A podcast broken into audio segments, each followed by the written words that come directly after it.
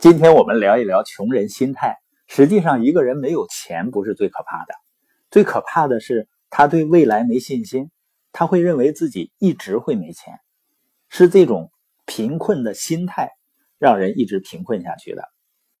在美国呢，有一个非常伟大的导演和制片人叫麦克托德，他是跟伊丽莎白泰勒结的婚，他经常出资赞助戏剧，有的时候呢他们会工作，有的时候就去度假。有一天呢，他把所有的钱都投到一部剧中，结果血本无归。从那以后呢，到处都在宣扬麦克托德破产了。有一名记者呢前来问他：“托德先生，变成穷人是怎样一种感觉呢？”他回答说：“不好意思，年轻人，我并不穷，我只是破产了而已。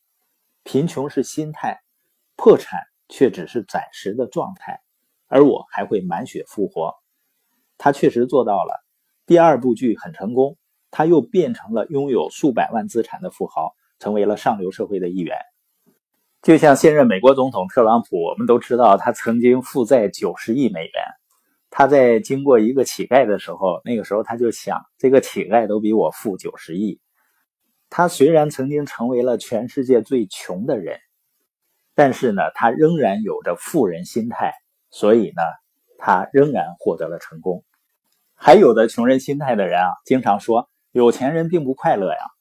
我接触过一些有钱人，他们也曾经没有钱过。我发现呢，他们有了钱以后呢，快乐无比，因为他们赚来了钱，赢得了成功。最重要的呢，他赢得了自尊，赢得属于自己的成功，那种感觉是妙不可言的。而这个世界上百分之九十的成功人士都是白手起家的。他们通过十年、二十年甚至三十年的辛勤工作，成就了一些有价值的事情。现在他们拥有了他们理想的生活、精彩的人生。还有的人说呢，有的人成功或者赚到钱，只不过是走运罢了。但是你看看很多成功人士刚开始的时候，好像并没那么幸运。像曾经是英特尔的总裁安迪·格鲁夫，他是美国历史上最伟大的企业家之一。他来自匈牙利。一九五六年的时候呢，俄罗斯人占领匈牙利，他逃到了纽约，开始学习英语。后来呢，他去到了旧金山，从一家企业的底层开始做起。就在去世之前呢，他已经是英特尔全球最大微型芯片和计算机芯片的制造商的总裁。如果你曾经听他讲过话，或者读过他写的东西，你会发现呢，他是个伟大的人物。但踏上美国的时候，他一无所有，只是一个从革命中逃离出来的十六岁的小伙子。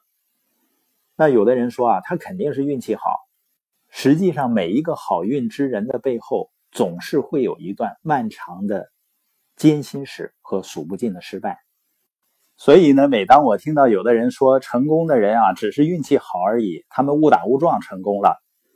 我就会引用德斯特的话。德斯特说呢，成功出自于失败。那些最成功的人是失败次数最多的人。有一个电视台呢，曾经对四位白手起家的百万富翁做过采访。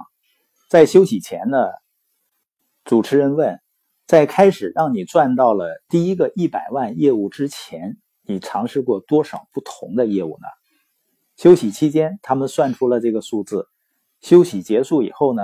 他们带着答案回来了，平均是十七个。之前十六次生意中，他们都失败了，或者说失败了一半。平均起来呢，是第十七次尝试才让他们成功致富。所以，当主持人问你们在之前的十六次尝试都失败了，那是会不会很糟糕呢？所有四个人都回答说不，那些都是最重要的学习经验，没有那些失败。我们永远都不可能取得现在所在行业的成功。我们今天播音的重点呢，就是那些拥有贫穷心态的人，他们认为自己的贫困是固定的，他们害怕失败，不敢尝试，却认为别人的成功呢是运气。